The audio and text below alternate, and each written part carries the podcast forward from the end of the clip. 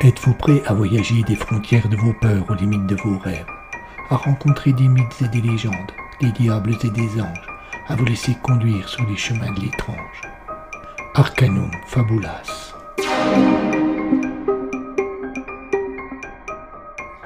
Saison 2.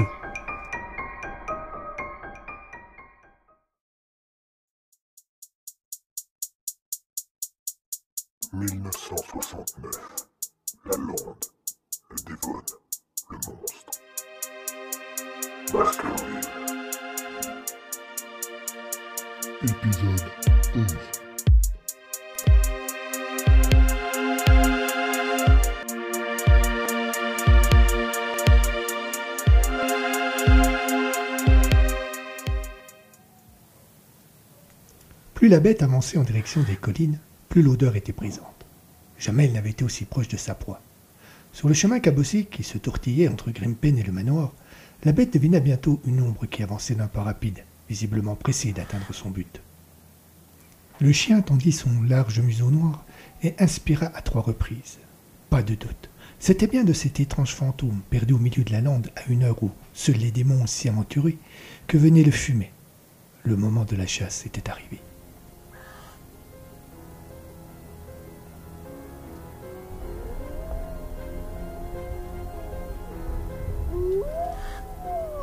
Le monstre hurla pour sonner la lalée. Madame Barimore, qui se hâtait de regagner le manoir en suivant avec peine le petit sentier, sentit son sang se glacer. Elle fut de suite persuadée que c'était la bête qu'elle venait d'entendre et cette dernière semblait être toute proche. Elle essaya de se persuader qu'elle ne risquait rien, qu'elle n'était pas une Baskerville et que le diable n'avait aucune raison de l'en vouloir. Mais son rythme cardiaque s'accéléra toutefois un sacré coup et tous ses membres se mirent à trembler. Il y eut un bruit derrière elle, inattendu, soudain. Elle se retourna, le chien était là. La nuit était assez claire pour qu'elle puisse nettement distinguer l'animal. Il était encore plus terrifiant qu'elle ne l'avait imaginé. Immense et musclé, noir comme le deuil, il ouvrait sa gueule sur 2 rangées de dents carnassières qui ne semblaient exister que pour pouvoir tuer.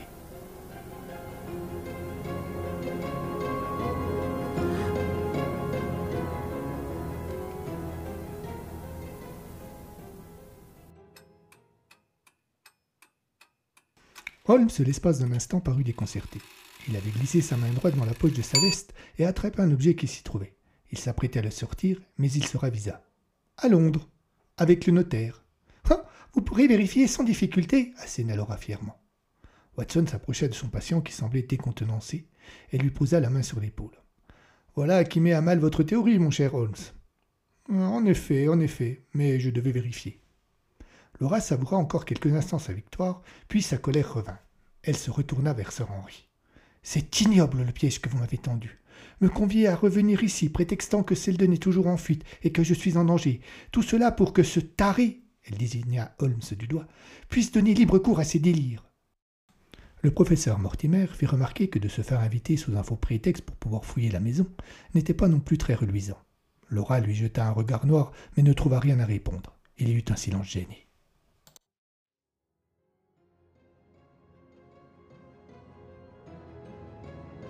Elisa Barimore n'avait jamais couru aussi vite de toute sa vie. Son cœur battait à une telle allure qu'il semblait vouloir sortir de sa poitrine. Le monstre était derrière elle, et à chaque seconde, malgré ses efforts, il se rapprochait immanquablement. Au loin se dessinait l'ombre du manoir des Baskerville, mais Dieu que cette tâche était encore petite. Le temps était en train de changer, de gros nuages envahissaient lentement le ciel, comme des spectateurs curieux qui seraient venus assister à une mise à mort. Le monstre n'avait plus qu'à bondir. Il était suffisamment proche maintenant pour être certain de ne pas manquer sa victime. Il s'arracha du sol et avec une incroyable puissance traversa les airs et atterrit directement sur Elisa. La gouvernante, lancée dans sa course, perdit l'équilibre et roula au sol. Il l'accompagna dans son acrobatie et tous deux finirent leur course en contrebas du chemin. L'animal se releva plus vite, sa gueule entrouverte à quelques centimètres du visage de Madame Barimore. Il se mit à grogner et la malheureuse crut que son dernier jour était arrivé. Pourtant, le chien hésita. Elisa en profita, elle se dégagea de son emprise et se mit à courir en direction du manoir. La bête la regarda disparaître dans l'obscurité sans réagir. Quelque chose l'avait fait changer d'avis. Holmes restait perdu dans ses pensées. Il avait sans aucun doute manqué quelque chose dans ses réflexions. Un détail s'était amusé à lui échapper et son esprit s'acharnait à tout remettre en place rapidement pour le retrouver. N'ayant pas écouté les derniers échanges, il n'eut aucune gêne à mettre fin au silence pesant. « Pourtant, madame Limon, c'est bien vous qui aviez rendez-vous avec sir Charles le soir de sa mort. »« Oui, mais je suis arrivé en retard à cause de la petite Stapleton. »« Tiens donc. » »« Alors que j'allais partir, Anaïs a sonné à ma porte. » Elle s'était blessée en jouant sur la lande et elle m'a demandé d'appeler son père, car elle avait du mal à marcher. Et quelle heure était-il ? Un peu plus de 21 heures. Et vous n'avez pas été surprise qu'une jeune fille de cet âge-là joue sur la lande aussi tard le soir ? Premièrement, monsieur Holmes, je ne suis pas sa mère. Ensuite, ces deux gamines sont livrées à elles-mêmes, et de leur part, rien ne m'étonne. Et le père, il est venu la chercher ? Non, c'est sa sœur qui est venue. Je me suis précipité à mon rendez-vous, et quand je suis arrivé, j'ai vu une silhouette se pencher sur un corps. Il était trop enveloppé pour être sir Charles. C'est alors que j'ai reconnu le professeur Mortimer. « Enveloppé, moi ?» intervint Mortimer outré. « Mais je ne suis pas enveloppé, prenant les autres à témoin. N'est-ce pas ?» L'arrivée de madame Barimore, affolée et essoufflée, évita à tous de répondre. Bien que le chien ne fût plus à ses trousses, Élisa n'avait pas réduit son allure. Et lorsqu'elle atteignit enfin le manoir, elle en ouvrit la grande porte. Elle la claqua derrière elle et se retrouva enfin hors de danger. Elle resta quelques secondes immobile, oscillant entre le soulagement et les larmes. Sans avoir pleinement récupéré, loin de là, elle se précipita dans le salon en hurlant encore tout essoufflée « Le chien ! Le chien !» Cette apparition, aussi surprenante que théâtrale, déclencha chez Laura Lemon un flot de panique. Chez Baskerville, une marée de questions, chez Mortimer Watson, une vague de curiosité. Seul Holmes demeurait serein. Détaché du récit de la gouvernante, semblant perdu dans ses propres pensées, il suivit les autres avec passivité lorsqu'ils s'approchèrent de la fenêtre pour tenter de voir l'animal sur la lande. Une fois de plus, se laissant emporter par son orgueil et bien décidé à laver l'affront subi la veille, sir Henry voulut partir traquer la bête, et ce, malgré son bras blessé. Mortimer et Watson tentèrent de l'en dissuader, et madame Barimore les y aida en affirmant que ce qu'elle avait vu n'était pas un chien, mais un démon, et qu'on n'attrapait pas le diable.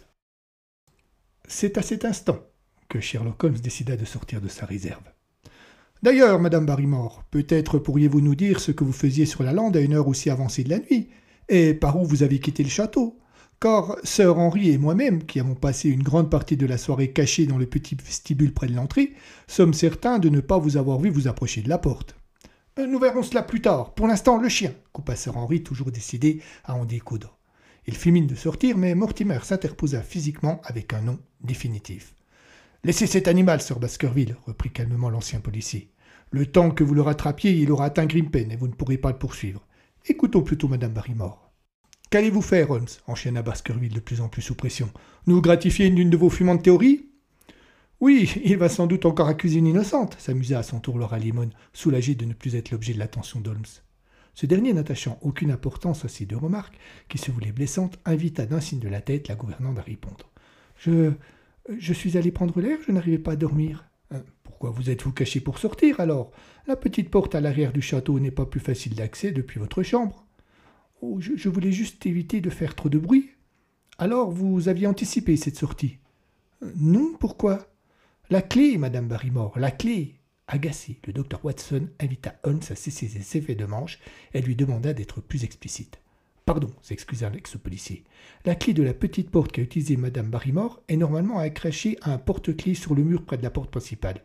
Ce soir, j'ai de suite remarqué son absence. »« Comment saviez-vous que c'était cette clé ?» demanda Mortimer. « Il y a une petite étiquette au-dessus de chaque crochet » répondit Baskerville. « Tout à fait » confirma Holmes.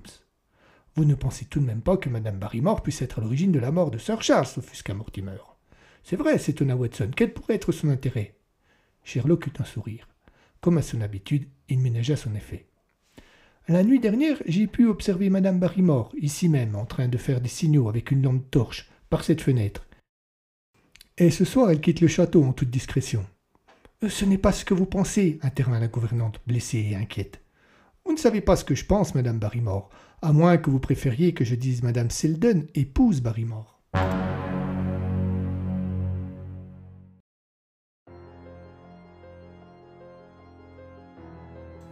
Lorsque la bête avait attaqué et que son museau s'était trouvé tout près de madame Barimore, l'odeur avait changé.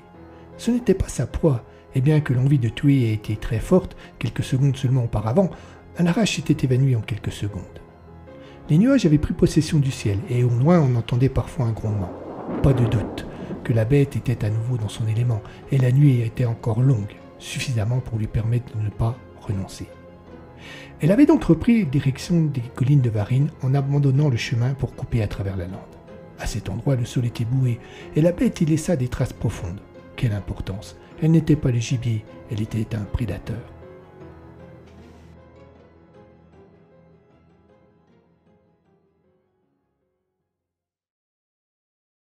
Il y eut trois types de réactions que l'on put lire sur les visages après ce nouvel effet théâtral de Sherlock Holmes.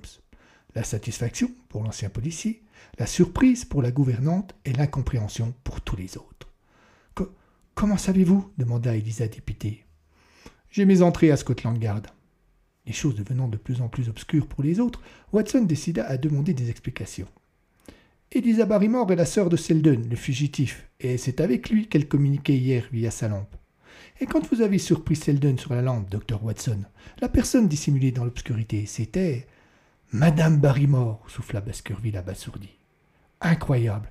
Comment l'avez-vous compris ?»« Oh, je viens juste de le découvrir !» répondit Holmes avec une fausse modestie. « Un peu grâce à vous, sœur Henry.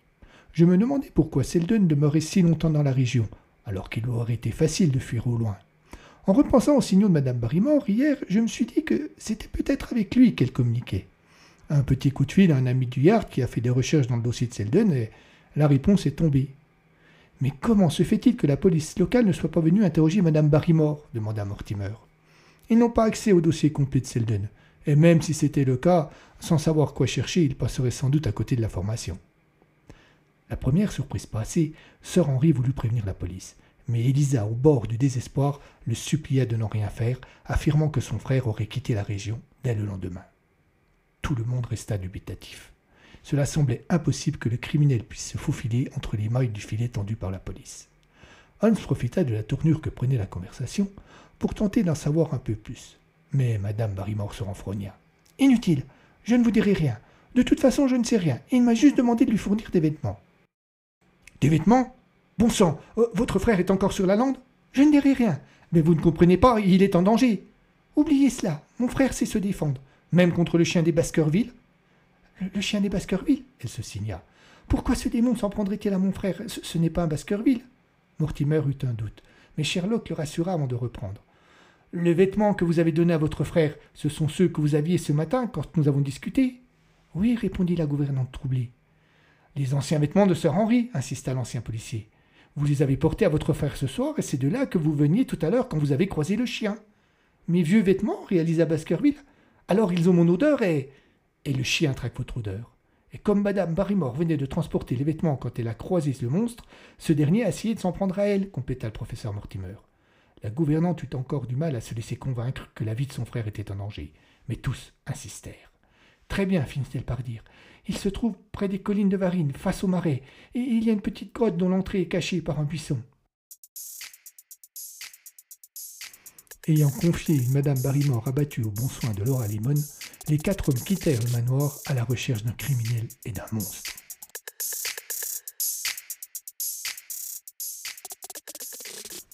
Mortimer traînait Holmes comme un boulet. Le tonnerre était lointain, si lointain qu'on ne voyait même pas les éclairs, mais à intervalles plus ou moins réguliers, un grondement long et sourd résonnait. À chaque fois, l'ex-policier sursautait, poussait un petit cri ou un juron. Le vieux professeur n'avait pas la patience de son collègue londonien, et les réactions du patient de ce dernier l'agaçaient au plus haut point. D'autant plus que, dans les circonstances, difficile d'être discret pour retrouver Selden. En effet, après avoir quitté le manoir, les quatre hommes s'étaient rendus jusqu'aux collines de Varine. Et non sans peine, y avaient trouvé la fameuse petite grotte dont avait parlé Madame Barimore.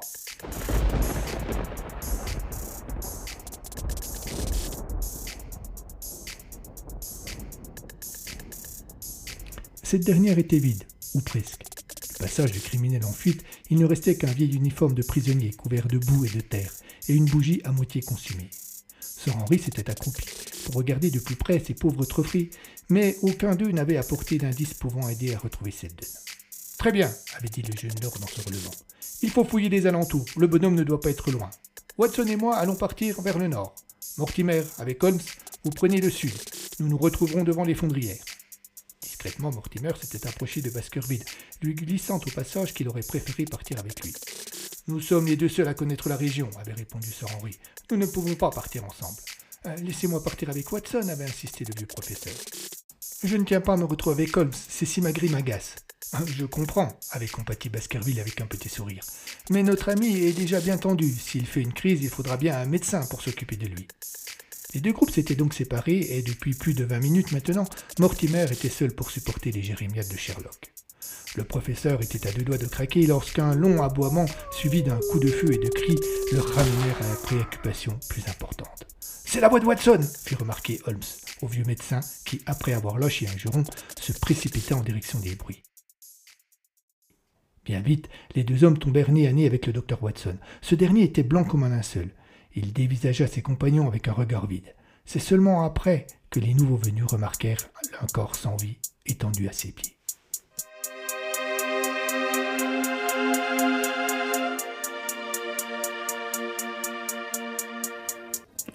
Ensuivez-vous.